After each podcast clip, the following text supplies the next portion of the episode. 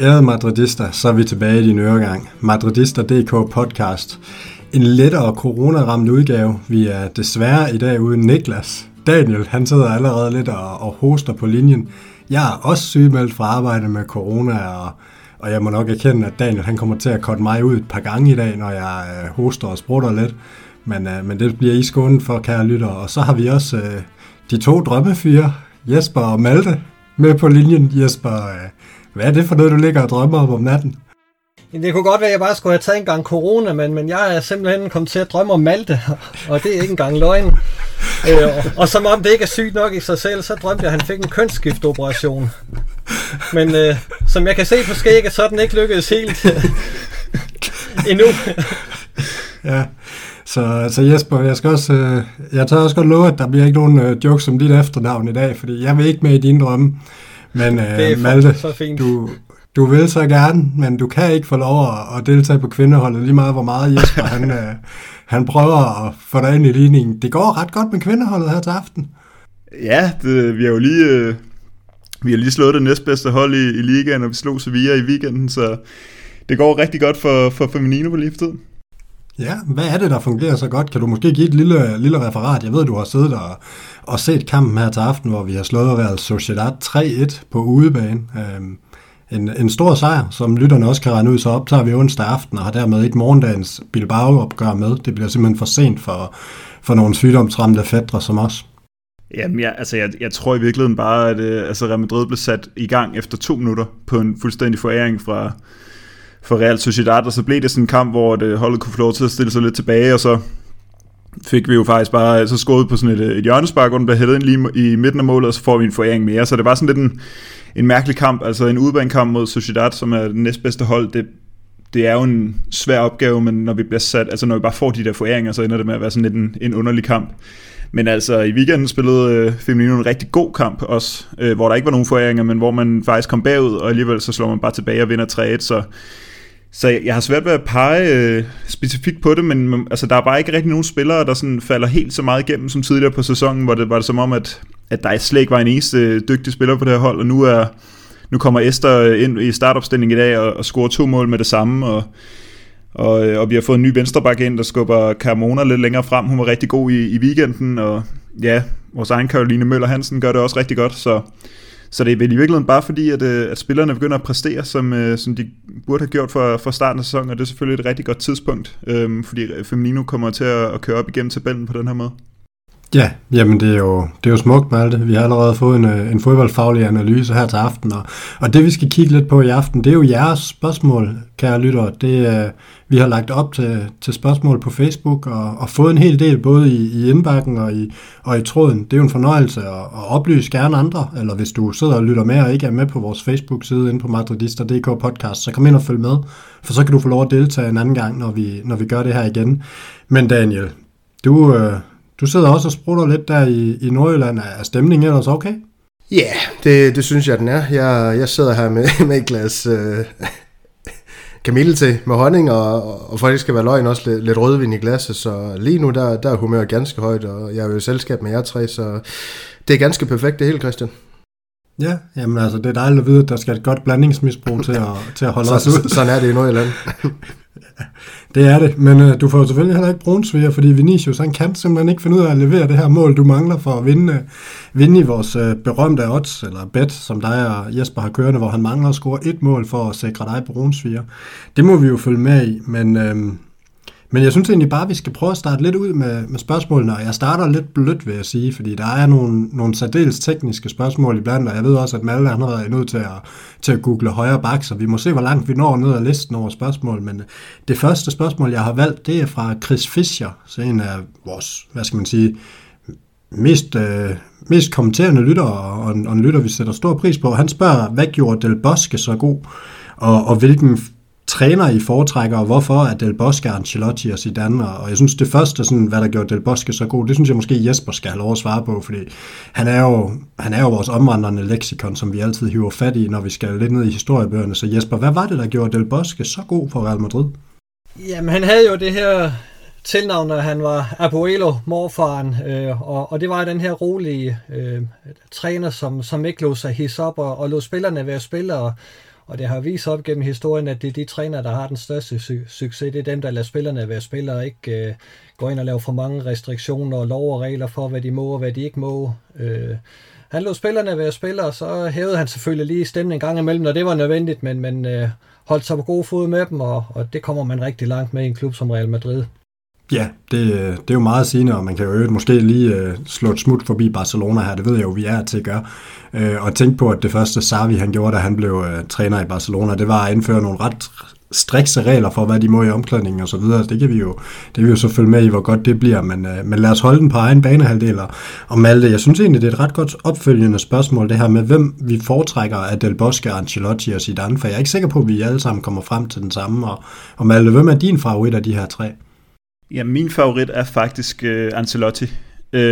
Jeg har flest positive sådan, fornemmelser forbundet med ham. Jeg kan godt lide hans karisma på pressemøderne, og så kan jeg godt lide... Jeg har en lille fornemmelse af, at han har lidt mere sådan taktisk snille, end Del Bosque havde. Han stoppede jo i 2003, så jeg var jo meget, meget ung, da han stoppede, ikke?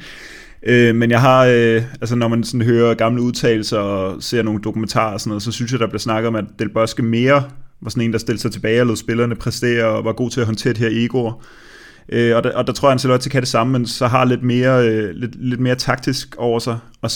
Og lidt den samme som Zidane, men hvor Zidane er mindre karismatisk. Altså det var jo dødssygt at sidde og skrive de her referater af de her pressemøder, da Zidane han snakkede, fordi jeg tror, han er rigtig god for spillerne. Jeg tror, at spillerne virkelig holdt af ham, men han er lidt svær at holde af, synes jeg, sådan på det personlige, synes jeg, med sådan hans ageren og sådan...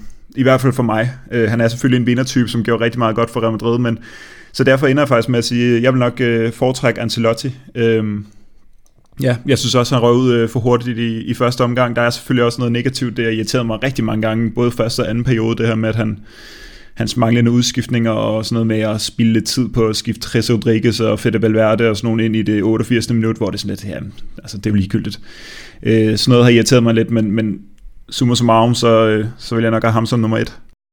Ja, spændende, og jeg er jo meget langt hen ad vejen helt enig med dig, Ancelotti er nok også den, jeg vil foretrække af de tre på, netop fordi det her, som du siger med Zidane, han var på en eller anden måde lidt kedelig, lidt alt, hvad han ikke var som spiller, det er han ikke rigtig som træner. Til gengæld, så må man jo tage hatten af for, at han altid formåede at vinde Champions League, og det er jo svært at komme udenom. Del Bosque har Jesper også været godt inde på, men Daniel, hvem er din favorit? Og her, jeg tror faktisk ikke, jeg har så meget at tilføje i forhold til det der er blevet sagt, fordi at jeg kommer også til at gå med Carlo Ancelotti, og det er også det fodbold, som alle han er inde på, det her med en bedre taktik, og det vi har set på banen under de to gange, han nu har været træner for Real Madrid, det har faktisk været noget OK offensivt fodbold, også han har posteret, eller ikke OK, det har faktisk været rigtig god offensivt fodbold, det synes jeg egentlig også, det er til tider med det materiale, han har nu, som hvor der stadig er nogle uforløste ting offensivt på banen, der kan blive bedre, og der også bliver bedre for eksempel til næste sæson, så der bliver det ekstra spændende at se, hvad Ancelotti har fået ud af det, men hvis vi ser på dem sådan helt, altså Del Bosque har altså også en fremragende træner, og det har noget så udrettet med det spanske, så jeg ved godt, de havde et ekstraordinært kul der med både EM og VM, som han vandt med dem, men også det her med at kan styre et omklædningsrum, det var han måske i virkeligheden bedre til end det vi ser med Ancelotti og Zidane, selvom de er samme typer, ikke også? Min fornemmelse, det var, at han var bedre til at navigere i det, i virkeligheden. Ja, både og, så må man jo også tage hatten af for, at Ancelotti i hvert fald har formået at undgå at blive uvenner med både Bale og Hazard. Det har jo været lidt en præstation i den her sæson. Og Jesper, for runden af ved dig, fordi jeg tænker måske ikke, du har helt den samme favorit som os andre, så hvem er din favorit af de her tre store trænernavne? Nu du ikke kan få lov at pege på Miguel Munoz fra 50'erne. Jeg kunne godt købe mig ind på Ancelotti også, fordi det er jo meget sigende, at han får gang i Vinicius. Det tror jeg ikke er tilfældigt, at det er lige Ancelotti, der kommer ind og får gang i ham, hvor han måske var lidt mere låst under Zidane. Zidane den skal du ikke tage på dig, den der nu, Jesper. Drop det der. Drop alle de der Vinicius-argumenter. Alt det, jeg påpeger, vil ske med Vinicius inden sæsonen under Ancelotti. Det skal du ikke sidde og komme med nu og så ro til Ancelotti for det. Man må da godt erkende, at det har haft en positiv indvirkning. Ja, det må man gerne erkende, ja. Ja, det har det jo åbenlyst. Malte, fandt du ud af, hvem Jespers favorit var? Han fik jo mundkur på undervejs, så der var ikke så meget. Jesper, hvem er din favorit? Jeg kunne godt købe mig ind på Ancelotti også. Altså, jeg glemmer ikke Zidane og den gode periode, han havde med de her Champions League-titler, 3 Champions League-titler. Det er ikke tilfældigt, at han stod i spidsen for dem, og dem havde han sin klare andel af. Det var ikke bare Cristiano Ronaldo, der kørte det hjem for os. Det var også godt arbejde på bænken. Men jeg synes, hans sidste periode i Real Madrid, der blev han lidt låst og kom til at mangle nogle idéer. Og der synes jeg måske, selvom Ancelotti kører meget den samme stamme nu, så virker han til at have lidt flere idéer i posen, end Zidane havde til sidst. Så jeg køber mig ind på Ancelotti også, men jeg er jo ikke træt af nogen af de tre. Det kan man dårligt være. Nej, jamen det var dog forbistret. Vi starter med et spørgsmål, der ikke engang kan give uenighed i panelet, men lad os prøve at følge lidt op, fordi Chris Fischer, han har faktisk også et bonusspørgsmål, det er så til et andet, men jeg synes, det er relevant at tage nu, hvor vi alle sammen roser Ancelotti, sådan, og det er, om burde han i virkeligheden bænke nogen fra den her magiske midtbanetrio med Kroos, Modric og Casemiro lidt oftere for at køre nogle andre spillere. Jeg synes egentlig måske, det er et meget godt spørgsmål, fordi vi har godt nok set andre spille, når de har været ude med karantæne, men det giver jo lidt sig selv, men han bænker dem jo ikke rigtig ellers, eller så hviler dem eller noget. Daniel, er det noget, du tænker, at han burde? Jamen, jeg tror, hvil, og det er nøgleord her, for jeg kunne jo godt have set, at man havde hvilt især en spiller som Casemiro i den her sæson, så det kan man jo selvfølgelig godt skyde ham lidt i skoen. Han ikke har nødvendigvis været alt for god til dem, så kan man sige, men har han stolet nok på Camavinga, og ja, det er jo nok bare Camavinga i det her tilfælde, fordi Blanco, han er jo skudt helt ned på Real Madrid Castilla lige i øjeblikket i hvert fald, så det skulle hvile på Camavinga, og det har han jo ikke gjort nok indtil nu til at give ham flere kampe over for eksempel en Casemiro, og man kan sige, det spil Modric, han har vist i den her sæson, og Kroos, Dito, Valverdes skader og corona i mente, der er det bare svært at se, hvordan at de her tre, de skulle have været roteret med det, vi har på bænken. Altså Camavinga og Valverde, det er fremtiden, men med det, der så også kommer ind til sommer, om det er en Tchouaméni, eller hvad det er, der skal være der, Gravenberg, og hvem der nu bliver nævnt, men sådan som det ser ud nu, der synes jeg, at Ancelotti, han forvalter det ganske glimrende, og jeg synes også, han giver gode forklaringer på det på diverse pressemøder, hvorfor han agerer, som han gør, og det kan man jo kun rose ham for. Så må vi jo så se, om det kommer til at give bagslag sidst på sæsonen, at de har fået så mange minutter, de her spillere. Ja, Malte, hvad tænker du, at er det noget, han burde gøre? Jamen, jeg synes, jeg er langt hen ad vejen egentlig enig med Daniel. Jeg er ikke, altså, jeg synes jo, der har været, altså, nu skal vi huske, at Kroos startede jo sæsonen skadet, og Modric har også været ude undervejs, så vi har jo nogle gange set de her spillere. Valverde var jo rigtig meget inde i starten af sæsonen, og så røg fuldstændig ud, men jeg synes, det er meget svært at argumentere for, at han skal rotere, når det er kampe, hvor der bare er det mindste på spil. Altså sådan en... Jeg tror, den der kamp, hvor Camavinga får en halvleg, hvor han får gul kort, og han er lige ved at få rødt kort efter sådan noget 30 minutter. Det er jo sådan en kamp, hvor Camavinga får den fra start. Det var en hjemmebanekamp mod et eller andet mindre hold. Jeg kan ikke huske præcis mod hvem.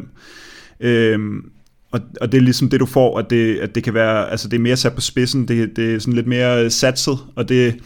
Der er jo ikke nogen svære kampe i La Liga, det bliver der jo hele tiden snakket om, men det ser vi jo også, fordi enten så er det en stor modstander, eller så er det et lille hold, og begge dele har Real Madrid sådan, altså det er jo ikke, altså Real Madrid er god mod de store hold, men vi dummer os også mod de små, så det er lidt svært at finde ud af, hvornår det er, man skal bænke Casemiro fra start og give ham et hvil, og så smide Camavinga ind i stedet for, fordi hvis man kan dumme sig på hjemmebane mod Elche og sådan noget, og smide point på udebane mod Espanyol, så er det lidt svært at finde de her kampe, hvor man skal bænke dem, og når de er så gode, ikke? Altså Kroos og Modric er jo virkelig bare umulige at se bort fra, og det kan godt være, at Casemiro, han har været op og ned i løbet af sæsonen, men det han, altså hans plusser er jo fuldstændig uundværlige. Altså han vinder jo så mange hovedstødsdueller og kommer i vejen for så mange bolde, så kan det godt være, at han kan være en hemsko i det opbyggende spil, men jeg synes bare, at de er så svære at se udenom, de her tre, sådan i kombination. Altså vi kan huske, Zidane startede sidste sæson med at bænke Casemiro, hvor han startede med Ødegaard som offensiv midt, og så Kroos og Modric liggende bagved.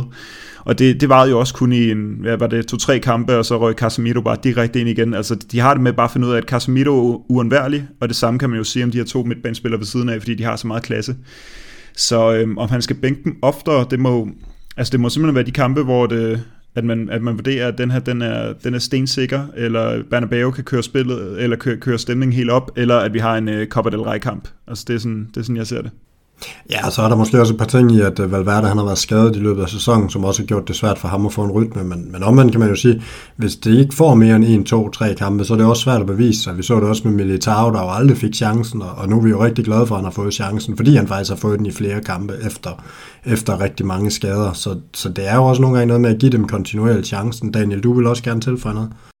Ja, fordi det er jo en fair nok pointe, du har, Christian, men der er også noget, der hedder, at man er også nødt til at bevise, når man så får chancen, og der kan man sige smagsprøverne, vi har fået indtil videre i den her sæson, fordi spillere her, Camavinga i enkelte udtryk har set rigtig, rigtig fint nu, men ellers så er det jo Valverde, han har jo også været under, det tror jeg, vi alle sammen er enige om, været under niveau den her sæson, når han har spillet, så det er jo sådan lidt, altså, de smagsprøver, de efterladt Ancelotti, det er jo heller ikke, hvad kan man sige... et signal til Ancelotti om, at han skal spille den mere. Så det er jo også, et udtryk for, hvorfor han bliver ved med at spille de her tre så meget, som han gør. Altså, de er nødvendigvis ikke til at stole på helt endnu, Valverde og Camavinga, selvom potentialet er der. Nej, og man kan måske i virkeligheden sige, at vi har lidt det samme problem på højrekanten. Der har vi bare ikke nogen fast starter, så det bliver lidt på skift, hvem af dem, der ikke rigtig præsterer, der ryger på bænken, og så kommer den nye ind og får chancen, og så prøver vi det samme en gang til. Jesper, vi lader lige dig ligge lidt på den her, for i stedet så får du et andet spørgsmål, og det er fra Nikolaj Sørensen, og jeg synes egentlig, det er ret godt i forlængelse af noget af det, både Malte og Daniel snakker om her. Det er, om Real Madrid kan vinde ligaen, hvis vi ikke får bedre styr på kampene mod de mindre hold. Ja, det kan vi sagtens, fordi vi ligger jo allerede og er på vej mod det. Og så mange kampe er det jo heller ikke, at vi sætter til. Altså det skal jo heller ikke hedde sig, at det hver eneste gang vi møder et lille hold, så sætter vi point til. Der er nogle bump på vejen indimellem, og det vil der være, og det vil der også være i en anden turneringshalvdel. Men det her hold her er rigeligt godt til at køre det her mesterskab hjemme. Ja, jamen altså Malte og Daniel, er der nogen af jer, der har en holdning her, der er anderledes end Jespers, eller lukker Jesper den bare ned her? Jeg er jo enig i, at jeg er dybest set enig, men det er også bare fordi, vi har den her december så friske erindring, hvor vi slår det ene store hold efter det andet, ikke? Altså vi smækker Inter, Atletico og Athletic Club,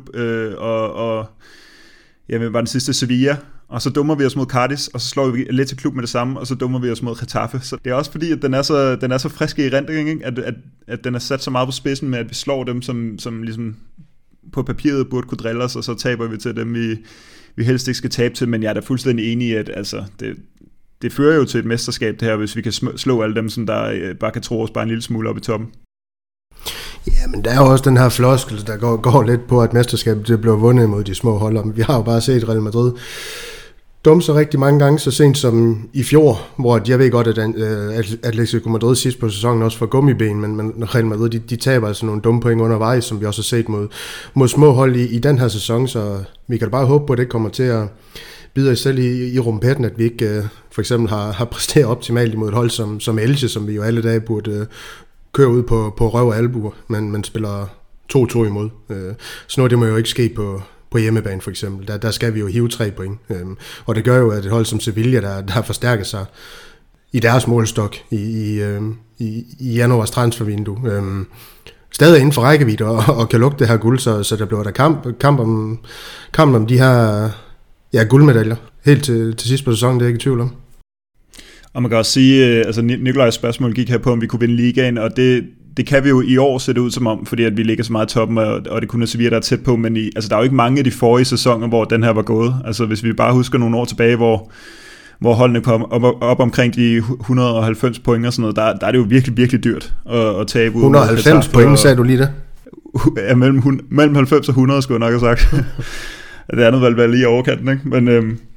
Men det er så også, fordi vi har den her type liga lige præcis i den her sæson, så hvis det spørgsmålet er til i år, så ja, men det er jo ikke noget, vi skal praktisere i de kommende sæsoner, hvis nu at der er nogle konkurrenter, der stepper lidt op. Nej, og det er jo måske lidt det, der sådan også er forskellen, og der kan man jo så sige, at det er også det der med, at det måske også er sværere at sætte sig op, hvis man ved, at man kan tåle nogle gange at tage point. Det kunne man godt have mistænkt for, når man ser, hvordan spillerne tidligere har præsteret i de her kampe og i de her sæsoner under Zidane, hvor hver eneste kamp var en finale, og man var ved at blive træt af at høre det på hvert pressemøde. Så det er jo ikke nødvendigt nu, fordi man har hele tiden det her forspring lidt at tage på. Så der er jo sådan lidt både den ene og den anden vej, og jeg kan da egentlig godt følge jer.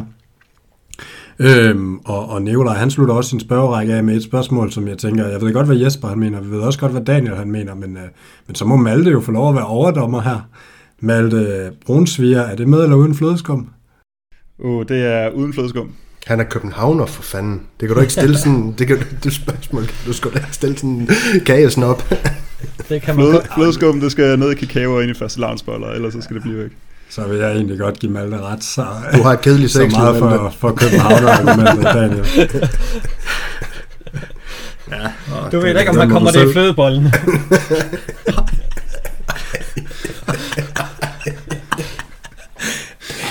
Nej, Jesper. Det må du selv om på Fyn.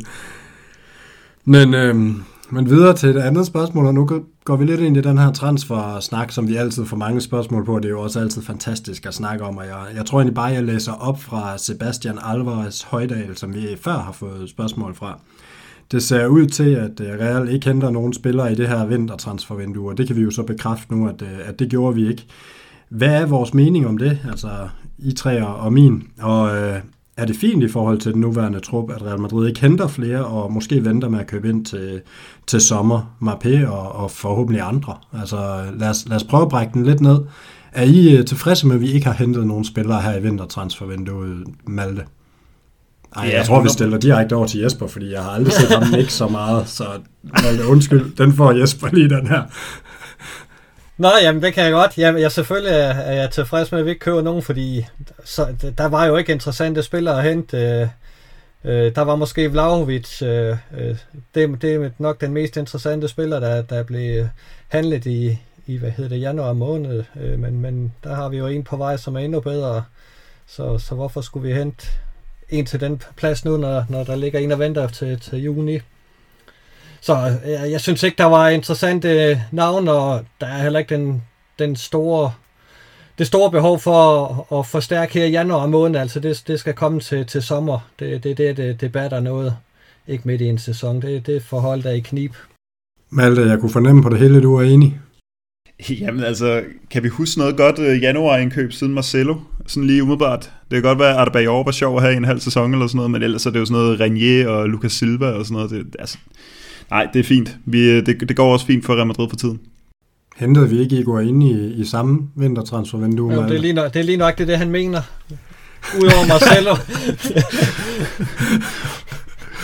Ja, det var et gyldent vindue med Gago, Igor ind og Marcelo. Der var så en fuldtræffer, en midt imellem og en total forbi, og så må I selv finde ud af, hvem vi placerer hvor. Men Daniel... Er det kun små klubber, der henter spillere i vintertransfervinduet? Nej, det er vel de klubber, der mener, de har et behov for at forstærke sig. Det er måske mere de klubber, der skal hente noget på de store klubber. Vi har jo set, hvordan Barcelona de har været ude og hente den ene efter den anden, der alligevel ikke kan gøre den store forskel sportsligt. Måske vinde en kamp eller to for den i Europa League, men hvis det er målet, så henter man med de slags spillere. Det gør Real Madrid ikke. De passer lidt på pengene, og så venter de til sommer, hvor jeg faktisk forventer, der kommer til at ske en masse i den spanske hovedstad. Men altså, jeg vil lige tease lidt, for jeg laver altså lige en bitte fræk afstemning inde på Twitter, hvor jeg skrev, at hvis Benzema han ikke var klar til den her Copa del Rey kvartfinale, som vi snakker om nu, men ikke kommer til at berøre yderligere, fordi den bliver spillet torsdag, det her bliver sendt fredag. Hvem der så skulle starte? Jović, han har 67,2% af stemmerne. Mariano, han er altså også med i den her afstemning, men det er greenkeeperen også, og en af de gumbetunge. Greenkeeperen for Real Madrid, han har fået 19% af stemmerne. Mariano, han har kun 1,7 lige nu, som man kan sige. Altså, Jović, han hiver 67,2% af de stemmer her, og han er jo ikke den mest målfejl. Det jeg bare vil frem til, det er, uden Karim Benzema også i en kvartfinale mod Athletic Club nu, kan vi jo så håbe på, at de går videre, når den lander derude til vores lyttere. Men altså, Jović i en kvartfinal mod det til klub, det er jeg nødvendigvis ikke så tryg ved. Om der er en anden uge, der kunne have gjort det bedre, det skal være lidt usagt. Men Jović, han er stadig ikke imponeret. Nej, men det er en god pointe. Men altså, man kan sige, at det, der ellers har været hentet her i vintertransfervinduet, det er jo nok netop svært, som Jesper også siger. Og så er det bare, ja, det er bare et vindue, hvor man ofte betaler dyrt, eller også så får man spillere, der har floppet markant i løbet af sæsonen, og det gør det jo svært, men hvis vi sådan kigger lidt frem her mod sommer, og det beder, Sebastian egentlig om, men der er også flere andre, der beder om det. En af dem, det er Thomas Holm Skovby Ackmann, eller Ockmann, der må jeg nok være ærlig at sige, så godt navnekendskab ved jeg ikke, så det må du lige skrive næste gang, Thomas, men... Men han spørger blandt andet, om vi skal hente en ny højreback til sommer, og det synes jeg egentlig godt kunne være interessant her på baggrund af, at Carvajal har været så meget skadet. Så inden vi begynder at folde hele sommerens transfervindueplaner ud, så måske starte med at kigge på den her højreback, Malte. Hvad tænker du? Jeg ved jo, du har siddet og googlet lidt højrebacks. Ja, jamen præcis, fordi jeg googlede lige, fordi vi havde den her tidligere, eller en anden podcast, hvor vi snakkede om, at Pedro Porro fra Sporting Lissabon, der tidligere har været i Girona, han kunne komme ind som en slags erstatning for Carvajal, eller en reserve til Carvajal. Vi er bare i den situation, at Carvajal har kontraktudløb i 2025, og Lucas Vázquez har i 2024, så jeg er lidt i tvivl om, hvordan konstellationen så skal være. Altså, skal vi så antage, at vi kan komme af med Lucas Vázquez, eller skal vi antage, at Lucas Vázquez skal op og tage Gareth Bales plads i truppen, og Bale han har fortid til sommer, og så derfor kan der blive plads til en højreback. Så lad os sige, at vi gør det, og vi så skal hente en ny ind. Der har jeg så kigget lidt rundt, fordi jeg har simpelthen svært ved at komme i tanker om en højreback, der ligger lige til højrebenet, fordi at der er jo nogle dygtige højrebacks derude. Der er jo sådan en som Achraf Hakimi, der er jo bare efterhånden, på tidligere snakkede vi om, at han for god offensivt og for dårligt defensivt, men med de problemer, vi har på højrebacken, så er det jo en forstærkning. Og så er der jo nogle dygtige engelske højrebacks, som jo bare kommer til at være så sindssygt dyre, altså Alexander Arnold og Rhys James og Kyle Walker og de der, også Joao Cancelo fra Manchester City, der godt nok ligger og spiller venstreback nogle gange også og sådan noget, men de der spillere er jo simpelthen for dyrt indkøbt i forhold til, hvad det er, vi ellers skal ud og handle, så derfor, grunden til at googlede det bare, så jeg kiggede ind og kiggede på de mest værdifulde højrebacks i verden, for at se, om jeg kunne finde noget, og det er altså bare sådan noget, næst efter dem, vi har nævnt nu, så er det sådan noget, hvis vi skal nævne nogle navne, som folk kender, så er det jo sådan noget Castagne fra Leicester, og Emerson, som røg fra Barca til Tottenham før sæsonen, og Arsenals nye indkøb, ham Tomiyasu der faktisk har været fint nok, men han er jo ikke Real Madrid-materiale endnu, og så Calabria, Nelson Semedo og sådan noget, og så begynder jeg bare at være sådan, altså er det reelle forstærkninger? Pedro Porro, som vi snakkede om, han har været meget skadet i hele sæsonen, så er han et godt indkøb, det er jeg ikke sikker på. Og så når de her to spillere, Vázquez og Carvajal, har så lange kontrakter, så er jeg næsten bare ved at være der, at så må vi næsten gå med det igen. Altså prøve en sæson mere, og nu har Carvajal været ude med corona, det er jo ikke skader i den her omgang, lige nu her i hvert fald, så man kan håbe, at han ikke kommer til at have de der mange måneder ude. Den eneste er, altså jeg skulle meget langt ned ad listen, før jeg fandt en, som jeg kunne tænke mig, og det kunne være ham der, Di Lorenzo fra Italien, han var god til EM, kan jeg huske, men det er jo, altså, jeg har jo ikke nok kendskab til ham, jeg har ikke set Napoli ret meget i sæsonen, så det er heller ikke rigtigt et realistisk bud, nu er det mere, hvis vi skulle komme med et bud, ikke? Men jeg tror, jeg vil være der, at jeg simpelthen ikke kan se, altså det bliver for dyrt i forhold til, hvad vi ellers skal lave, og så vil jeg nok bare holde på de to, vi har. Men så kunne jeg godt tænke mig måske at fyre den tilbage, nu kan en af jer andre så få den, Jesper, altså, da vi i sin tid hentede Marcelo, det var jo også i sådan et vintertransfervindue godt nok, men nu kan det så blive til et sommertransfervindue, men det var jo også sådan en, man ikke sådan for alvor havde hørt om, og det har vi jo gjort før med unge spillere fra Sydamerika, vi står i en situation til sommer, hvor hvor der er flere, der har fået spansk pas, af de her sydamerikanske unge spillere, så kunne man ikke overveje det. Måske prøve at se, om man kunne finde en talentfuld bak, og så køre ham lidt i stilling på den måde. Altså, man har stadig Carvajal, man har, som Malte også siger, så Lucas Vázquez en sæson mere, og så ser man kunne finde en eller anden, som måske kunne gå ind og levere lidt, og blandet spille på Castilla, og blandet få noget tid, og så prøve at gå efter det på den måde, for jeg er egentlig enig med Malte, der er jo ikke nogen højrebaks i verden lige nu, man føler brænder banen af. Jo, man kunne godt tage en chance og krydse fingre for, at det vil lykkes, men jeg tror ikke, det bliver højrebakken, man forstærker sig på. Altså, som Malte siger, så er der ikke de store interessante navne, som er til at købe for penge. Og så tror jeg stadigvæk, der er så meget tiltro i klubben til både Carvajal og Lucas Vázquez på den højrebakke, at man nok ikke vil udbrænde de helt store summer af. Og så skal man jo ikke glemme, selvom jeg ved godt, det er upopulært, at Odriozola stadigvæk render rundt i Fiorentina, og det kunne måske godt være... det skal ikke upopulært, det skal han da lov til at fortsætte med. Ja, men når og hvis vi skal ud og bruge penge til sommer, så kunne det jo godt være det, at man sagde, jamen så giver vi ham en ny chance på den højre bak. Det kunne jeg nok bedre forestille mig, man gjorde frem for, at man gik ud og købte et eller andet, som måske bliver til noget, og måske ikke bliver til noget. Så hold det, man har, og så spare pengene. Jeg tror ikke, man laver det store på højre bakken. Det er det mindst sexede, du nogensinde har sagt i vores podcast. Det er, at Odriozola vender tilbage og tager en sæson mere i Real Madrid. Det det kan næsten ikke blive mere kedeligt. Så tager jeg sådan set hellere en sæson mere med Lucas Vázquez eller Nacho som backup. Odrio Sola, det må forhåbentlig være fortid.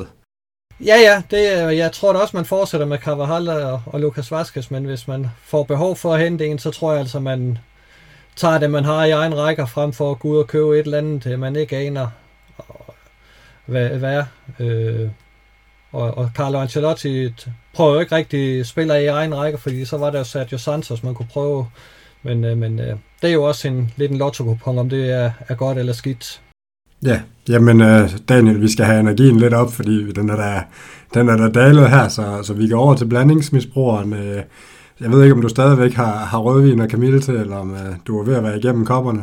Jeg har blandet det sammen nu, for at gøre det hele lidt sjovere. Jamen altså, det kan vel næsten kaldes sangria, så det er jo meget lækkert. Daniel, Ivan Møller Skjæris, han spørger, hvilke pladser tænker I, der skal forstærkes til næste sæson? Jeg tænker, vi har fået en masse spørgsmål lignende det her alle sammen, hvor vi regner med, Mbappé han kommer, så ham gider vi faktisk ikke snakke om. Men hvilke spillere kunne I se på de pågældende pladser? Så lad os prøve at starte med pladserne, og så kan vi måske alle sammen tale os lidt frem til, hvem ville vi egentlig gerne hente, hvis vi nu skulle kigge på tre spillere hver især, som vi godt ville have til klubben? Så kan du jo få lov at pege på en først, Daniel. Nu skal vi igennem alle positionerne. Nej, dem du synes, der skal forstærkes. Jeg tænker ikke, vi behøver at kigge på målmandsposten, for eksempel. Jamen forstærkes. Jamen det er jo et godt spørgsmål. Jamen forstærken, det er også det bredden, fordi det, der bliver forstærket, det er jo bredden til den her sommer, udover Mbappé. Jeg tror, jeg ved godt, Jesper, han er jubeloptimist, hvad det her det angår. Med at Haaland, han kommer til klubben, den er jeg ikke så skråsikker på, men jeg har en eller anden forventning om, at man kommer til at arbejde på at sende Jović ud i klubben og hente noget andet til derovre. Hvad det så bliver, det skal jeg lade være usagt, men jeg er da ret sikker på, at Real Madrid de vil arbejde på at få en type ind, der måske kan imitere, hvis man kan sige sådan, det Benzema han laver på en fodboldbane. Og så få en bedre reserve ind deroppe, end det Jović og Mariano, de har vist, de er. Men jeg kan simpelthen ikke komme på et navn. Lige i forhold til den her højrebaks-snak her, der var altså, jeg kunne jo personligt godt tænke, for jeg synes det hele, det bliver sådan meget, at så satser vi på, at Carvajal, han kan klare en hel sæson næste år. Han har ikke vist i 2 år snart, han har kunne holde. Så satser vi på Lucas Vázquez, så han kan gøre godt i næste sæson, når han er spilleret i den her. Jo, men så har vi sidste sæson, hvor han gjorde fint, men stoler vi på det i næste sæson? En mindre det indtryk, han har leveret her, det er jeg ikke så sikker på. Altså, jeg synes jo netop, man skal gå ud og så smide nogle penge efter en Pedro Porro, som jeg ved, Jesper han også har talt varmt for, som Malte han også fornævnt her, fordi jamen, det bliver jo en spiller, der kan blive kørt i stilling til at kan overtage efter Carvajal.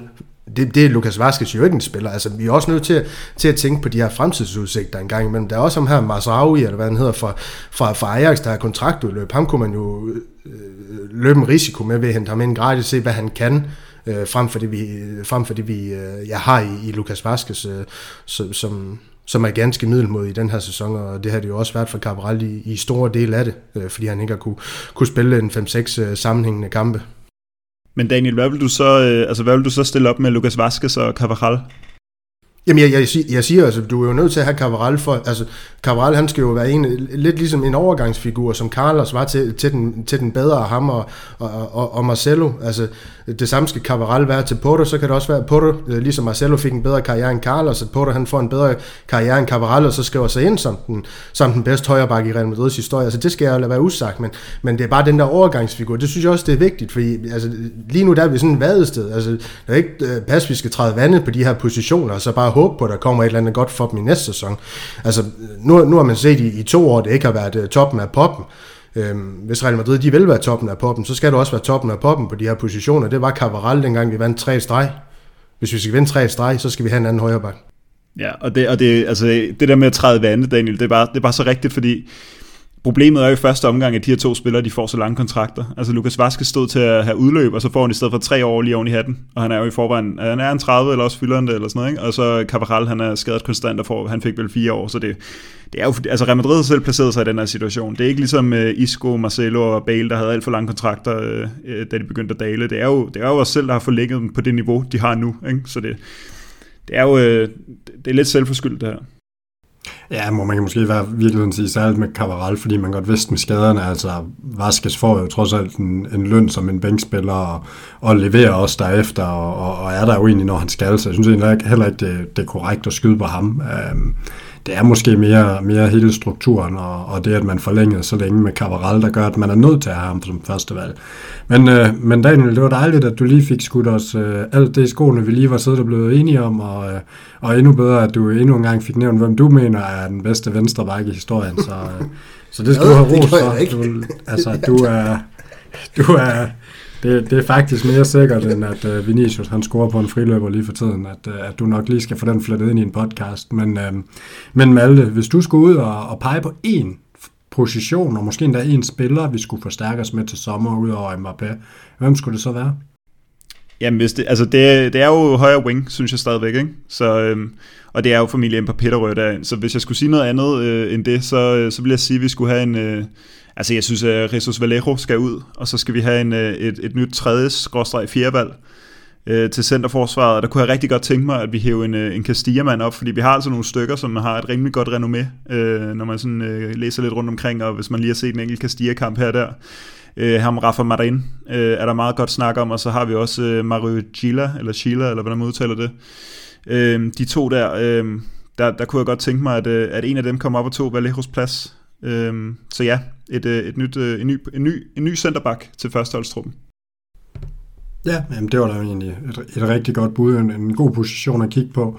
Altså jeg synes egentlig også, at jeg blev rigtig glad, da vi her i løbet af slutningen af januar begyndte at høre nogle rygter igen om ham her Tchouaméni, eller hvordan det udtales fra Monaco, fordi jeg tænker også, det er lidt en position, og vi må nok også sige, nu har vi prøvet at se Camavinga som bagerste midtbanemand, og må nok også erkende, at altså, jeg ser ham i hvert fald mere som sådan en box-to-box-spiller, der skal have lov at have lidt frihed og have lov at spille lidt med den her flair, han også har, inden han skal ned og blive tvunget som sådan en 6'er-position, der bare skal rydde op. Selvom han har fysikken til det, Camavinga, så synes jeg, det kunne være spændende med ham her, Tchouaméni, som er virkelig en oprydder, og som egentlig bare rydder banen totalt i Ligue 1 i Frankrig. Så jeg kunne rigtig godt tænke mig, at vi hentede ham, og så kørt Camavinga i stilling som afløser midt på banen. Det er i hvert fald en af mine favoritter, hvis vi skal kigge på det til sommer. Og så bliver vi jo igen i det franske, og vi skal måske passe på, at vi ikke efterhånden bare bliver et fransk-brasiliansk hold, men det er i hvert fald mit bud på en spiller, vi skal kigge på, og man kan bare gå ind og tjekke hans stats, altså hvordan han rydder op, hvordan han erobrer bolde, hvordan han kommer imellem, og sådan, det er helt formidabelt, og det er jo også godt nok til, at han som 22-årig allerede er inde omkring det franske landshold, og egentlig allerede kæmper lidt med Kanté om positionen, at den vinder han nok ikke lige nu, men det viser jo, hvor god han er. Jesper, hvem ville dit bud være, hvis du skulle have lov at komme med et godt bud, som der bliver bedt om her?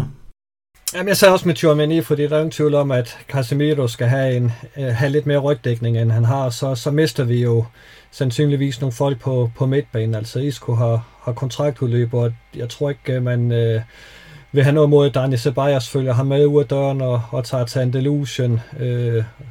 Og der kunne det være fint at få Tchouaméni ind, og så måske ham Gravenberg i Ajax, synes jeg også lyder til at være rigtig spændende. Altså han har jo i flere sæsoner været fast mand på Ajax midtbane og spilstyrende der, så han kunne være spændende at få ind sammen med de andre. Så simpelthen begynde at få så småt få den her midtbane, som selvom Casemiro, Kroos og Modric er fremragende, så skal vi jo efterhånden begynde at finde nye folk for dem. Og det kunne være fint at få taget det hug og få de unge spillere ind nu. Ja, det er jo sådan lidt, altså nu snakker vi jo lidt om det, det er jo mig, der bragte ham ind, og du er enig her, men omvendt så er det jo lidt, det er jo at spænde ben fra Antonio Blanco, som vi jo et eller andet sted har set, som har samme alder og spiller samme position, men bare ikke på nogen måde, i mine øjne i hvert fald, er en oprydder helt på samme måde. Han er mere en dybdeliggende spilfordeler, der også kan det her arbejde lidt, men det er jo lidt en svær en. Skal man give de her 70-80 millioner euro for at få et stort internationalt talent ind, eller skal man satse på sin egen? Men altså, jeg synes måske også, man får mere kvalitet på den her måde, og det må være det, der er målet. Men altså, vi har også en Morten Voldstrup, som egentlig har stillet det samme spørgsmål, men nu var jeg egentlig på vej videre, men Daniel, han er vågnet op, han vil gerne snakke noget andet end højre bak.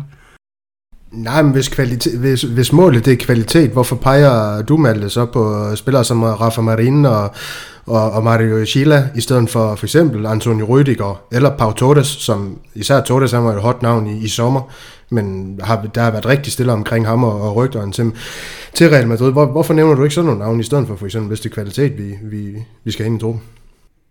Jamen, det gør jeg jo ikke, fordi at jeg synes, at Militão og Alaba skal have fred og ro til at opbygge et godt samarbejde i centerforsvaret, og så er det i virkeligheden rygdækningen, som Jesper nævnte før, som jeg synes, vi skal forbedre. Altså, vi kan ikke havne i en situation, hvor at vi skal afhænge af Vallejo og Nacho, så det var ikke, fordi jeg tænkte sådan lige ind i førsteholdstruppen, og jeg er heller ikke sikker på, at Rüdiger ville være en specielt stor forstærkning. Han ville være en dyr mand at have liggende som tredjevalg, når Militão ikke skulle spille, og så...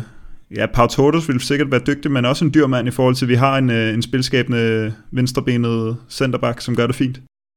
Jo, men Pepe, han gjorde det også fint, inden man hentede Varane. Jeg ved godt, Varane har en billigere størrelse, men Varane, Pepe og Ramos, de gav jo også hinanden kamp til stregen. Altså, det kan jo også give noget kvalitetsmæssigt i hele bagkæden, men også i centerforsvaret. Vi har nogle spillere, der er nødt til at presse hinanden, i stedet for to, der nødvendigvis er faste starter. Ikke sagt, de to, der ikke skal starte, eller bare Militão, fordi de komplementerer hinanden rigtig, rigtig fint. Nu er jeg også nødt til at give dig lidt modstand på dine argumenter, Malte. Så på den måde, altså, Pau Torres, han jo kom ind og kunne vække noget, tiger noget i de her spillere ved at med sin kvalitet kunne presse dem i startopstillingen. Jeg er enig i, at Pau Torres kunne presse en som Alaba for eksempel, fordi han jo er yngre og kan noget af det samme. Jeg er bare ikke enig i, at det er nu, vi skal presse Alaba. Altså, han er lige kommet ind, og han skal til at bygge det her op sammen med Militão. Hvis vi hentede Rüdiger ind til at skulle presse Militão, så ville det ikke give nogen mening, fordi Rüdiger er langt ældre. Altså, det ville være den omvendte Varane-Peppe-situation, ikke?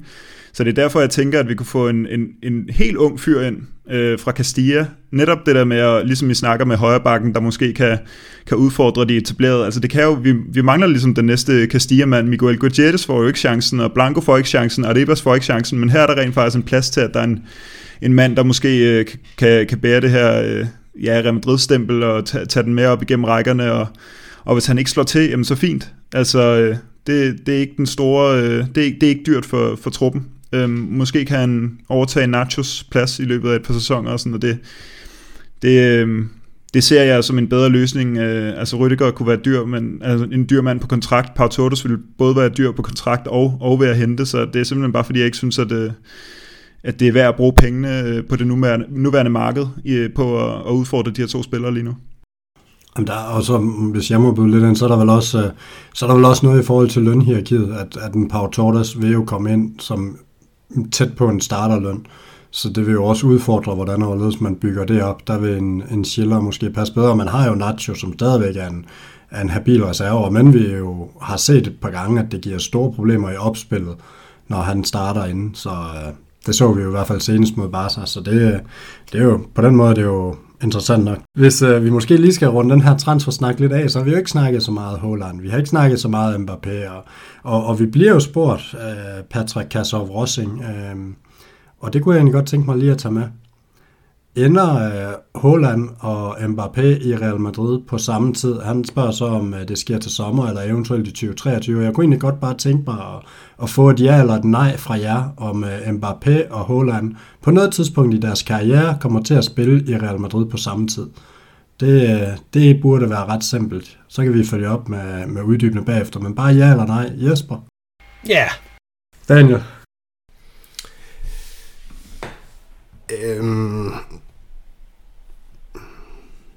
Nej. Er du faldet i søvn? Eller nej, Malte? Jeg siger også nej. Jeg hopper med på nej, jeg tror det heller ikke. Jesper, du står alene over i hjørnet, men du fik alligevel Daniel til at tænke sig godt om. Det kræver jo også lidt. Jesper, hvorfor sagde du ja? Jamen, det gør jeg, fordi jeg tror, det er Florentino Pérez' helt store drøm at få de største spillere ind på det her kæmpe store nye stadion, som skal generere en hel masse penge og en hel masse omtale. Derfor tror jeg, at Haaland og Mbappé er helt vildt interessant for ham. Det kræver, at det hele skal gå op, fordi Florentino Pérez går ikke bare ud og smider 200 millioner efter Haaland og hans agent. Så der skal være noget samarbejdsvilje på den front, for at tingene skal gå op. Men kommer det til at gå op, så er jeg faktisk ikke i tvivl om, at det er Florentino Pérez' helt store drøm at få et angreb de næste 10 år, der hedder Vinicius, Haaland og Mbappé. Det, og jeg siger ikke, at han kommer til sommer, men jeg synes, man har set nogle af de klubber, som kunne være interesseret i Haaland, vil jo investere i angriber, og det kunne måske være et tegn på, at de måske ikke så meget tror på, at de kan få Haaland, at han kan være på vej til Real Madrid. Jeg siger ikke, han kommer, men jeg synes, det er jo påfaldende, at klubber som Manchester City og Liverpool har været ude og hente angriber her i januar måned. Ja, jamen interessant. Jeg er så ikke sikker på, at Citys 18 millioners indkøb nødvendigvis spænder ben for Haaland, men det er jo en interessant betragtning. Jeg var egentlig langt hen ad vejen, måske lidt enig med dig i løbet af efteråret, men jeg tror lidt det modsatte. Jeg tror, at man egentlig var ude efter ham. Man har set Benzema blomstre op. Også igen, jeg har jo været fortaler for det teori mange gange, men at Mbappé og Karim Benzema, de glæder sig rigtig meget til at spille sammen, så selvfølgelig så skipper man ikke Benzema, fordi man kan få Haaland. Og så synes jeg, der er sket noget de seneste dage, og den vil jeg godt måske smide videre til, det bliver Daniel og Malte, den må I slås om.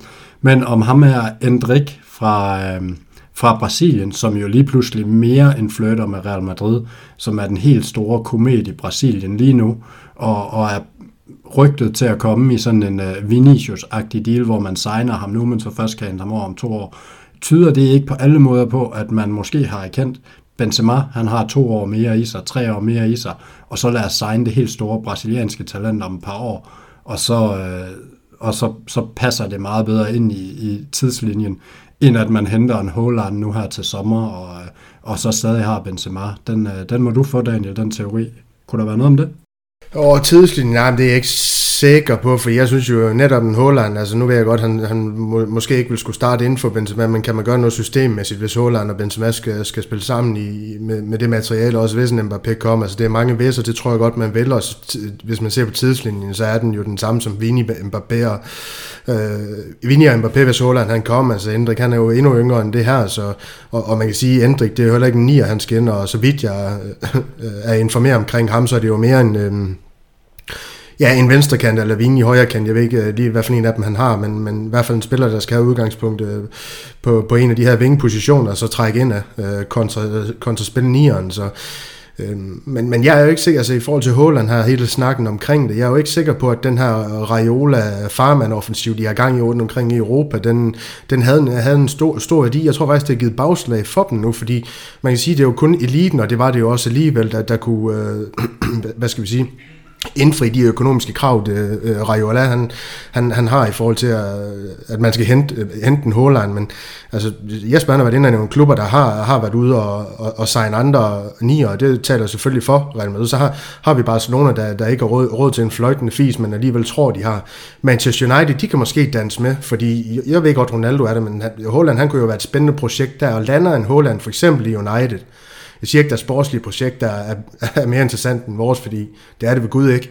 Men alligevel, han kan jo blive hvad skal vi sige, stjernen i det projekt, de nogle gange har, og får man først bundet en Haaland op i sådan et projekt, går det godt, jamen så bliver han edderhuggen også svært at fravriste. Det er også derfor, jeg siger nej, fordi lander han et andet sted til sommer, som hvis det er der, man nu har ham afhentet fra Dortmunds side for at få nogle penge for ham også, jamen, så tror jeg bare ikke, at det er Real Madrid, der kommer til at løbe med ham i første omgang. Jeg er bange for, hvis han lander i en anden klub, som jeg lige har sagt, at det så bliver alt for svært at få ham bristet fri af den klub. Ja, jamen så du svarede egentlig nej, men nu endte du alligevel med at gå med ja, så det var lidt spændende, Daniel. Malte, hvor endte du i forhold til det her? Det gjorde jeg ikke. Det kan jeg godt forstå, at du undrer lidt over den der del.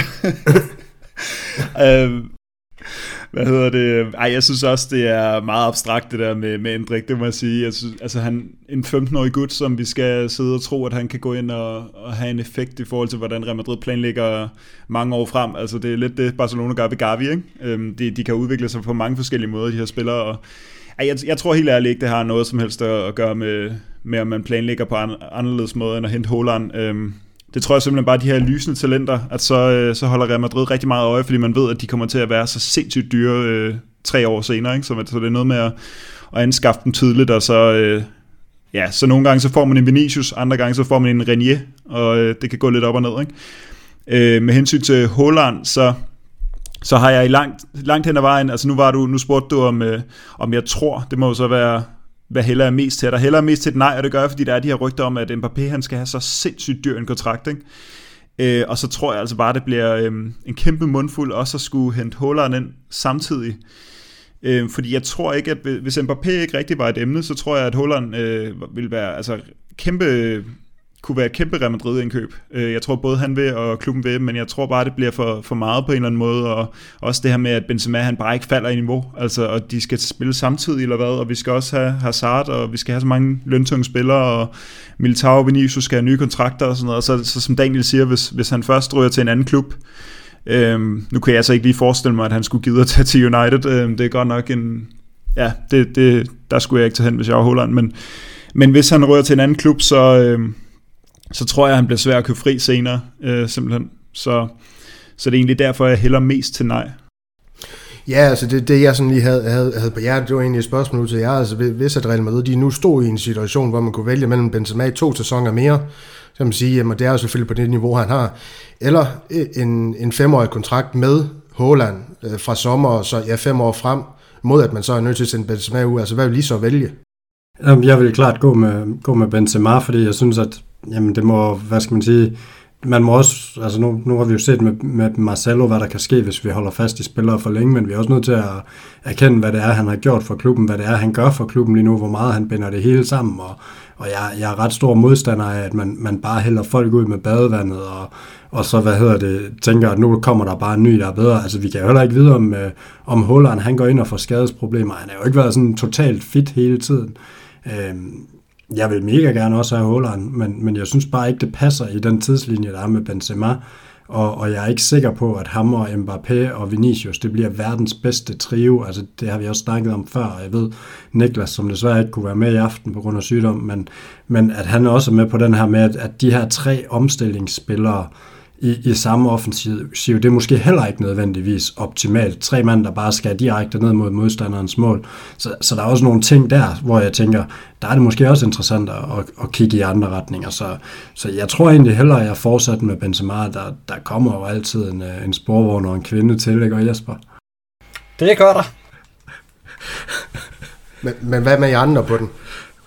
Jamen, der er jeg med Christian, fordi Benzema skal jo ikke hældes ud med badevand, fordi at vi så kunne få Haaland, altså det vil være mangel på respekt. Altså ser man i det lange løb, på den helt lange bane, så er Haaland jo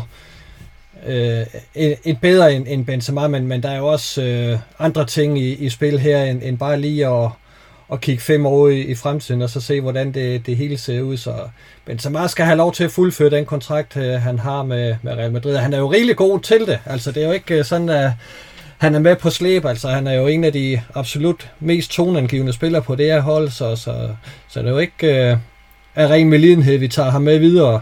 Det er, fordi han byder ind med noget. Ja, jeg er jo enig, fordi det vil være frygteligt bare at sende Benzema ud af døren nu. Det vil ikke være Real Madrid-format, men... Ja, jeg er faktisk enig med, hvad du siger der, Jesper.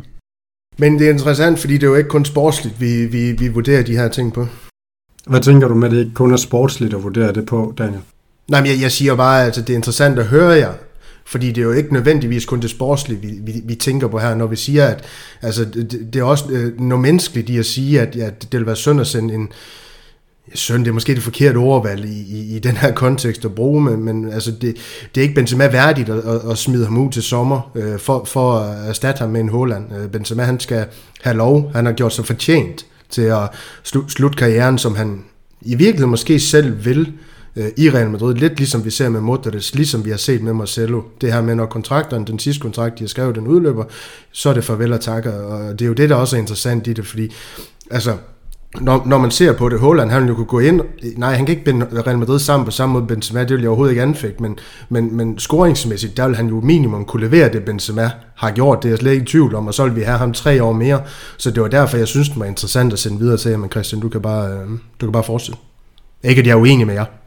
Nej, og det er nogle gode pointer, men man er vel netop nødt til at se på mennesket. Hvis man ikke gør det, så spiller man jo fallit som klub, og det vil vi jo desværre set nogle gange, også i Real Madrid, hvad der sker. Vi så det jo i sin tid med Del Bosque og Jero og så videre, hvor hvor det netop gik galt, fordi man ikke også havde den menneskelige faktor med, og så mistede man omklædningsrummet, og i sidste ende endte man med en præsident, der måtte træde tilbage i utid. Så der er jo også nogle ting, man er nødt til at tænke over, ikke at det går så galt, fordi man sender Benzema ud. Men Malte, du var egentlig inde på det før. Vi har fået et spørgsmål i en besked, som I ikke har set, fra Nikolaj Borgård Møller Andersen. Og det var meget i forlængelse af det, du nævnte her med Mbappés løn skulle være omkring 50 millioner euro. Jeg vil så tillade mig lige at være lidt kildekritisk, at den kommer fra tyske medier, og vi jo ikke engang lige nu ved, om han overhovedet har signet med Real Madrid. Men meldingerne går på 50 millioner euro, og jeg vil da også sige, hvis det er rigtigt, så er det jo i hvert fald en rigtig, rigtig, rigtig høj løn. Vil lige være tilfredse med, at man hentede Mbappé ind på en løn til 50 millioner, og noget af det Nikolaj han nævner, som jeg synes er værd at tage med, det er, at det er stadig en forholdsvis ung spiller. Han vil fylde rigtig meget, både i omklædningsrummet, men også i forhold til andre, så måske det kunne skade holdets dynamik mere, end det gavnede, og få en spiller ind, som bare sprænger det hele så meget. Vil lige være tilhænger af at hente Mbappé til den løn, kunne man måske starte med at spørge om, Malte. Altså, jeg er jo ikke tilhænger overhovedet af, at der er nogle spillere, der er så meget værd og skal have så meget løn, men det er bare, det er et nyt marked, og det er nye tider, og Real Madrid skal med på den vogn her. Det er simpelthen absolut nødvendigt, at det skal fungere, så må man... Altså, jeg tror, det er lidt som at springe ud for en lidt for høj vippe, fordi vi må ligesom... Jeg tror, der er en masse arbejde, der skal gøres derefter. Nu snakker du internt i truppen, og også klubbens renommé, fordi så skal man høre på alle mulige engelske fodboldfans, der skal snakke om, at vores kritik af Premier League og vores argumenter for, at en Superliga eller i hvert fald en reform af en art skulle være en god ting for fodboldverdenen, fordi så vil der bare blive sagt, at I har jo Mbappé, I har verdens dyrest lønnede spiller, så der er en masse sådan PR-arbejde og noget truphåndtering, der skal håndteres, men jeg tror bare, den er uundgåelig, den her. Altså, Mbappé skal ind, og så er der jo også det argument med, at vi selvfølgelig sparer en hel masse penge på den der enorme transfersum, man ellers skulle op med for os at købe en spiller som ham, så der er bare ikke så meget at gøre. Altså, det må håndteres bagefter, fordi Mbappé, ham skal vi have, hvis det er muligt.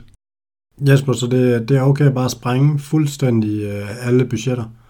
Nej, det gør man jo heller ikke, fordi Mbappé går jo bare ind og overtager Gareth Bale, som Marcelo så Iscos løn, det går jo nogenlunde lige op deres tre lønninger med Mbappé. Jeg er da enig i, at det er en voldsom høj løn, og jeg vil også godt lige se det rigtigt på skrift, inden at jeg sådan tror på den, fordi det er højere end Real Madrid har været vant til at give. Og så også bare at sige, Mbappé er jo ikke bare en ung spiller.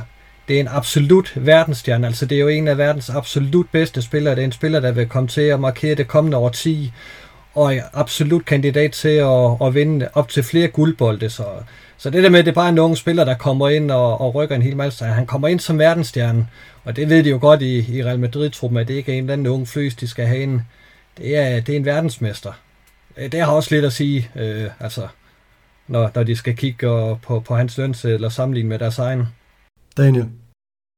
Nå, men vi kan da altid debattere nuancerne, det her, som de to andre har været inde på, men jeg er bare lidt mere, altså, jeg bringer da gerne kynismen til podcasten og siger, jeg er skihammerende ligeglad med det lønhierarki. Jeg kigger på det sportslige. Mbappé, han er lige med, at Real Madrid, de bliver relevante, og ikke bare relevante, men vinder en 3-4 Champions League titler mere, hvis det hedder i de kommende år, eller om det kommer til at hedde noget andet, det ved man jo aldrig, men i hvert fald kommer til at dans mere om de store trofæer, og uden Mbappé, der vil det være lidt anden størrelse. Det er jeg slet ikke i tvivl om. Ja, men, og det er en rigtig god pointe, og det leder os måske til noget, Chris Fischer, han også har spurgt os om, det er, hvor Real Madrid placerer sig i forhold til Europas top 5, hvad de andre hold har, som vi ikke har, hvad der skal til for at blive nummer 1, hvor vi skal forstærke os. Vi har været lidt inde på det her med forstærkninger, men hvis vi skærer Chris' spørgsmål helt ind til benet, vil Real Madrid rykke fra måske at være et top 5-hold, det kan man jo endda diskutere, til at være et top 1-hold, hvis vi henter Mbappé. Er det det, der er forskellen, Jesper? Ej, der skal lidt mere til, fordi vi har jo lidt med vores bredde, at vi skal jo ikke miste ret mange spillere i startelveren før, så begynder vi at kigge nervøst ud på, hvad der kunne risikere at komme på banen i stedet for. Så der skal gøres lidt på bredden, og så skal vi også til at begynde at tænke på, at vi måske skal have en mere dynamisk midtbane, end vi har. Altså, vi elsker alle sammen Casemiro, Kroos og Modric, men det er jo ikke den store dynamik, der kommer. Det kunne jeg godt forestille mig, at vi skal begynde at kigge på, hvis vi skal helt op og ringe. Men jeg synes ikke, at vi er ude af top 5. Altså, det mener jeg stadigvæk godt, vi kan være med i på en god dag. Så Daniel Kroos, han er for udynamisk til, at vi kan blive det bedste hold i Europa? Nej, jeg synes, man kunne se mod Chelsea sidste sæson, at der havde midtbanen store problemer. Og det er klart, at der var noget forsvarsmæssigt også, der haltede, men jeg synes, der er nogle af de andre hold, der har fået lidt mere liv på midtbanen, og som gør det lidt sværere for Real Madrid indimellem. Så det vil ikke gøre mig noget, at vi fik en mere dynamisk midtbane, men det er ikke ensbetydende med, at vi skal smide alle tre ud til sommer og hente nogle nye. Det skal ske gradvist, men vi skal begynde at tænke på det, synes jeg. Daniel? Nej, men altså, jeg er jo nødvendigvis ikke uenig i det, Jesper siger, fordi vi skal jo, men i min optik, der skal vi jo bare stadig have en spiller, der kan flytte bold, det kan Toni Kroos, og når han ikke er der, jamen så skal du have en spiller, der kan gå ind og hvad skal vi sige, gøre nogle af de samme ting som ham. Altså vi havde Xabi Alonso så før det, der var god til at distribuere bolden, men jeg er helt enig med ham i, at Valverde, Camavinga, deres dynamik, det ville klæde, fik man en Tchouaméni ind på sigt for eksempel at erstatte Casemiro, ikke også på det her hold, det vil også give noget andet, som vi snakker om ungdommelighed, noget mere dynamik simpelthen, løbevillighed, arbejdsomhed måske i virkeligheden, på den her bane, som vi gerne vil se omkring en boldflytter, som vi jo, det gør ikke Kroos ære og kalde ham en boldflytter, men han er rigtig, rigtig god til at tage temperaturen på de her kampe for Real Madrid, og det er derfor, jeg ser ham som fuldstændig instrumental, og også hvis man kan, i hvert fald de næste 2, 3, 4 sæsoner for Real Madrid, vil jeg mene, han kan begå sig på det her hold med de unge spillere omkring sig, det er der ingen tvivl om, og i forhold til den her top 5, som vi, jamen Real Madrid for mig, der er det et sikkert top 5 hold, når jeg kigger rundt omkring i Europa lige nu, altså der er Bayern, som selvfølgelig er et rigtig stærkt hold, så har vi Manchester City og Liverpool, måske Chelsea, afhængig af hvordan de lige rammer den i de her kvalkampe, ikke i kvalkampe, okay, knockout-fasen igennem Champions League, om Tuchel kan få strukket noget sammen igen der, fordi det er ikke fordi, at de har nødvendigvis set lige så gode i år, som de var i sidste sæson, så altså Real Madrid i hvert fald i top 5, top 4 vil jeg mene lige nu, formæssigt, da de får en Chelsea, så vi diskutere dem og Liverpool, hvem der lige har edgen der, og så er det nok City og Bayern, der er de to store favoritter til CL-trofæet, hvis det er det, vi måler det op imod. Alligevel ikke nogen PSG, det var interessant, men Malte, hvad siger du her? Hvor er vi i forhold til top 5 i Europa? Hvad skal der til for at blive nummer 1? Ja, jamen jeg har Liverpool, Bayern og City over Real Madrid, og så er jeg lidt enig med Daniel i, at Chelsea, det er lidt noget med hvordan deres form lige er. Sidste sæson synes jeg ikke, vi havde de store chancer imod dem, det var faktisk rimelig bare ud med os, ikke? Det gjorde det sgu meget godt, og jeg vil også sige PSG lidt på linje med Chelsea og Real Madrid i virkeligheden, altså det må vi jo faktisk finde ud af her i 8-dagsfinalen, om vi er over eller under, men jeg vil sige... Jeg vil også sige top 5, og så vil jeg er ikke sikker på, at I er enige med mig i det her, eller jeg er rimelig sikker på, at Jesper ikke er i hvert fald, men jeg mener jo faktisk, at det vi mangler, det er, at Real Madrid på en eller anden måde omstiller sig til den nye fodboldvirkelighed, og det mener jeg, at jeg tror ikke længere, at det er gavnligt for Real Madrid, at vi skal have de her trænere, der er dygtige til omklædningsrummet nødvendigvis, at det er deres force. Jeg mener simpelthen, at vi har behov for, at truppen kan håndtere en træner, der kommer ind med et klart koncept. Vi prøvede lidt med Lopetegi, det gik ikke, det er der sikkert mange gode grunde til, der var noget trauma over, at Ronaldo smuttede, og at Modric ikke kunne spille fodbold længere, der var alt muligt galt i den periode der, og så skulle vi have Zidane ind til at sætte ro på. Jeg tror simpelthen, at det er nødvendigt for Real Madrid, at det her, at holdet kan designes på den måde, som Tuchel kan designe et Chelsea-hold, som Guardiola kan designe sin hold, som Klopp kan designe sit hold, Nagelsmann kan designe det der Bayern-hold, ikke? Altså jeg tror faktisk, det er det, der er nødvendigt for, at Real Madrid skal tage det der helt store skridt op. Jeg tror ikke nødvendigvis, det er det her med, at der kommer en spiller ind, som forbedrer os, fordi... Jeg mener, det er sådan en helt grundlæggende ting, og jeg tror ikke, at... som Jesper siger, så historisk set har det jo ikke været sådan. Altså, det har været en anden slags træner, der har skulle vinde de her ting med Real Madrid. Men jeg tror, at den nye fodboldvirkelighed, med alle de penge, der er, med al den trænerviden, der er, alle de topdesignede analyseredskaber, og trænere, staber også, og alt muligt. Jeg tror, det er det, der skal til. Så en anden træner, altså selvom jeg er glad for Ancelotti, og jeg altså, glad for holdet, og jeg kan lide alt, hvad jeg ser, så tror jeg, fremtiden er en koncepttræner, der kan designe holdet. Og så må jeg jo sige, hvad siger du, Daniel? Ja, men jeg ved ikke, om jeg er uenig med det, men der er også bare noget med identitet, hvor man kan sige tic-tac-fodbolden, det er jo Barcelonas identitet, hvor man kan sige Real Madrids identitet, det er jo individualisten. Og man kan sige, for individualisten kan udfolde sig, der er det jo det her med kreativ frihed og nogle rammer til at kunne udfolde sig i, og det er jo de her trænere, der er gode til den her, kan vi kalde den mandskabspleje, kan vi kalde til at styre et omklædningsrum med store kapaciteter og skikkelser og spillere med mange penge og så videre, der kan få dem til at udfolde sig.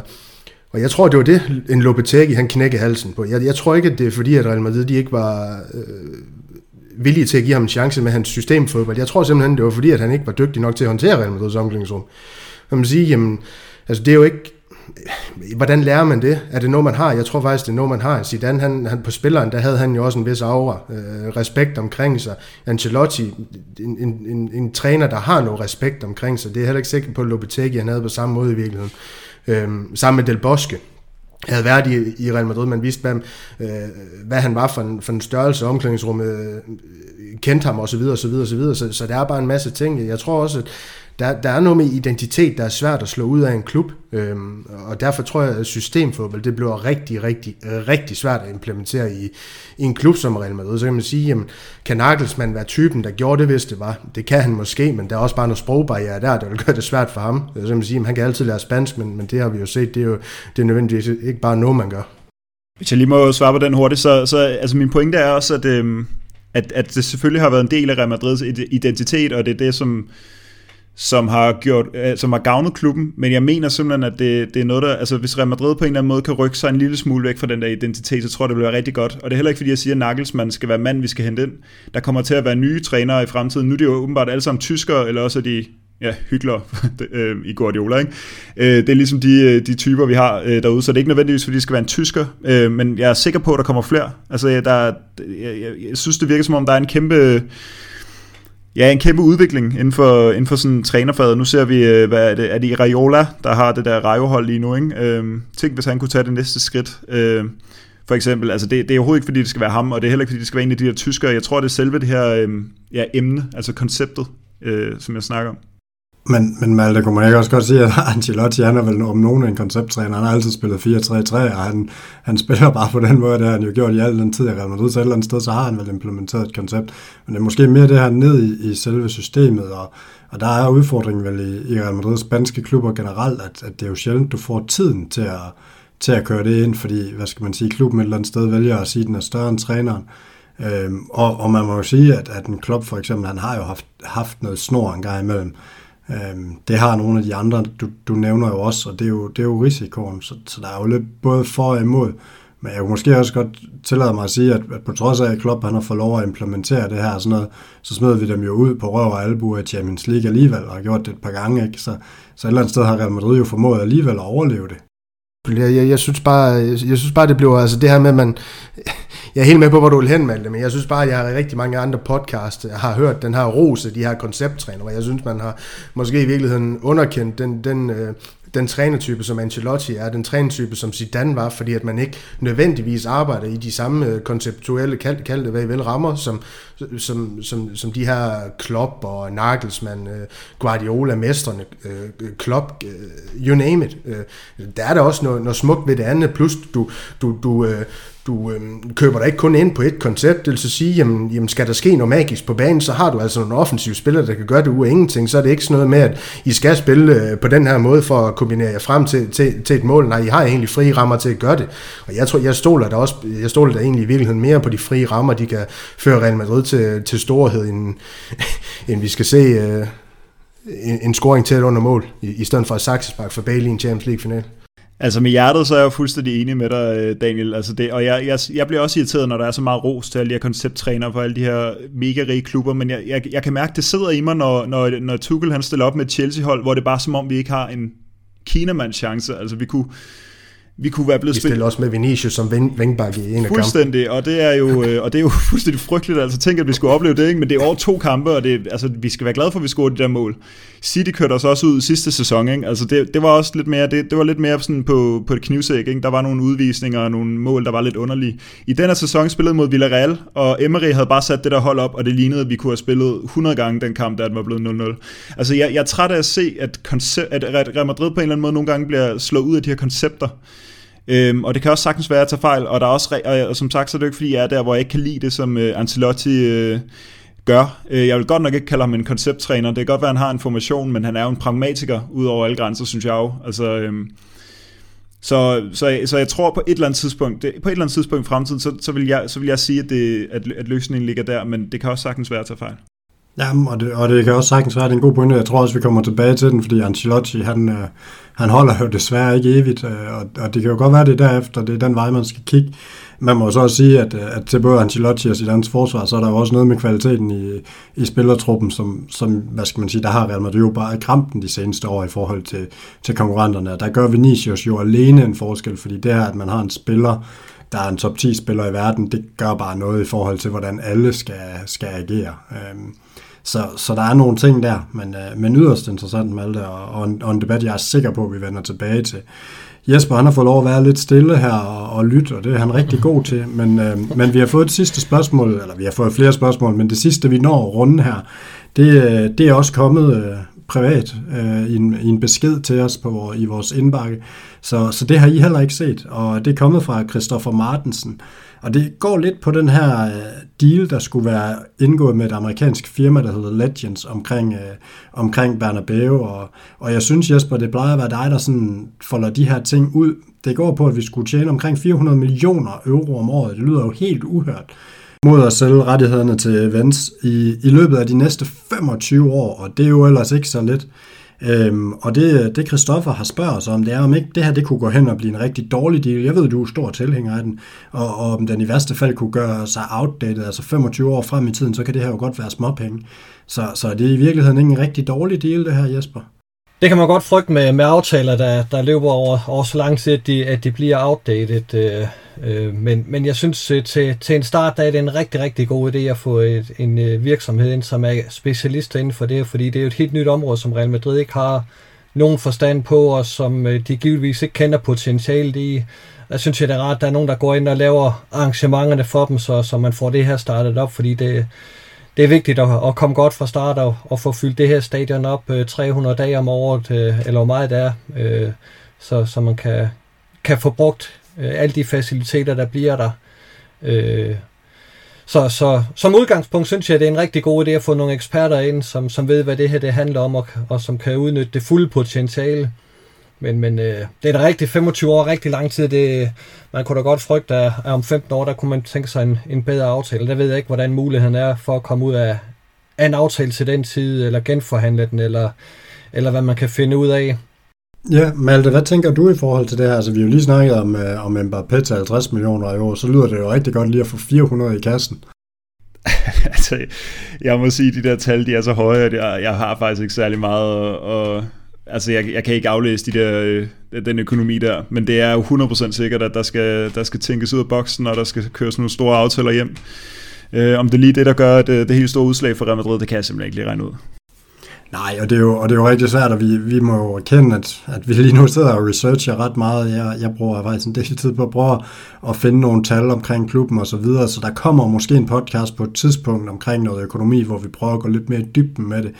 Så kære lytter og Christoffer i det her tilfælde, det er jo ikke, fordi vi ikke godt vil være eksperter omkring det her, men der er ikke nogen af os, der læser økonomi meget bekendt, og så er det altså lidt svært, så vi er nødt til at læne os op af andre, og det arbejder vi i den grad på, så det er nok også derfor, vi ikke går mere dybt, men Daniel, du har alligevel en lille pointe her. Jeg ved sgu ikke, om det er en pointe, det var bare, jeg havde læst inde på Twitter, nu skal man tage det for, hvad det er, det gode Twitter-landskab, men en Kian Sobani, som jeg i hvert fald ved, hvem Malte ved, hvem er, Han skulle i hvert fald have en kilde i Real Madrid, der har været ude og sige, at Real Madrid de får 80% af de her 400 millioner €, hvilket i sig selv er rigtig, rigtig mange penge. Og man kan sige, at det er jo også en aftale, der går ind og gør Real Madrid. Nu ved jeg ikke, hvordan man kommer til at altså afdrag på det her stadionlån, man har optaget, men i princippet vil man jo med de her penge også kunne afdrage hurtigere på det lån, så man kan komme til at ja, generere nogle flere penge simpelthen på sigt, også via de ting, man har i omkring Santiago Bernabeu, så på den måde over de 25 år, der tror jeg da, at det er en ganske god deal for Real Madrid. Jeg håber ikke, det blev for indviklet. Nej, det var rimelig simpelt. Det var et rigtig fint indspark. Daniel, jeg ved, at når vi nu snakker om at tænke lidt ud af boksen, så har du også lidt indspark her. Ja, vi har jo vores mobile paybox, som bliver flittigt benyttet af vores fantastiske lyttere. Det er vi super glade for. I den her omgang, der er det Ivan Mellers-Gjerris ADS, en Sebastian Alvarez Højdal og Kasper Jensen, der skal have et ekstra skud ud for at have smidt et bidrag efter vores mobile paybox. Og vi har fortalt rigtig mange gange, hvad de her penge de kommer til at gå til på den lange bane, og vi glæder os til at kan folde nogle nye projekter ude for jer, og forhåbentlig også noget bedre lyd på den lange bane. Jeg ved, at det er noget, I sætter pris på derude, så bliv ved med at støtte vores projekt, så vi kan blive bedre for jer også. Ja, og noget af det, vi jo godt kan afsløre, vi arbejder på, og der vil vi da sætte pris på enhver hjælp, det er jo at prøve at få et interview sat i stand med en af de her kvinder, der har signet med Real Madrid, Karoline Møller Hansen eller Sofia Svava, fordi det ville jo bare være en sand fornøjelse, og desværre er det ikke lykkes os endnu. Vi arbejder på det, og vi har også haft kontakt til den ene, så vi håber, at vi bryder igennem lydmuren og lykkes med at lande sådan et. Det er bare for at nævne et af de projekter, vi arbejder på, men vi har også andre interviews i støbeskeen med tidligere spillere, som vi håber at kunne lande i den kommende tid. Derudover så arbejder vi selvfølgelig også på andre ting, som gerne skulle gøre den her podcast lidt ekstra lækker, men det var en rigtig god snak her til aften. Jesper, er du blevet klogere? Man bliver altid klogere, når man er sammen med folk som jeg, så det er en fornøjelse. Ja, jamen det var en rigtig smuk måde. Daniel og Malte, har I mere at byde ind med? Det var det da ikke, han siger folk som jeg. Han sagde ikke os. jeg siger bare tak. Ja, jeg siger ja. Det var da nedværden på alle mulige måder. Og med den gode stemning, så er der vist ikke rigtig andet at sige end vi lyttes ved om en uges tid. Ala Madrid. In ala mas.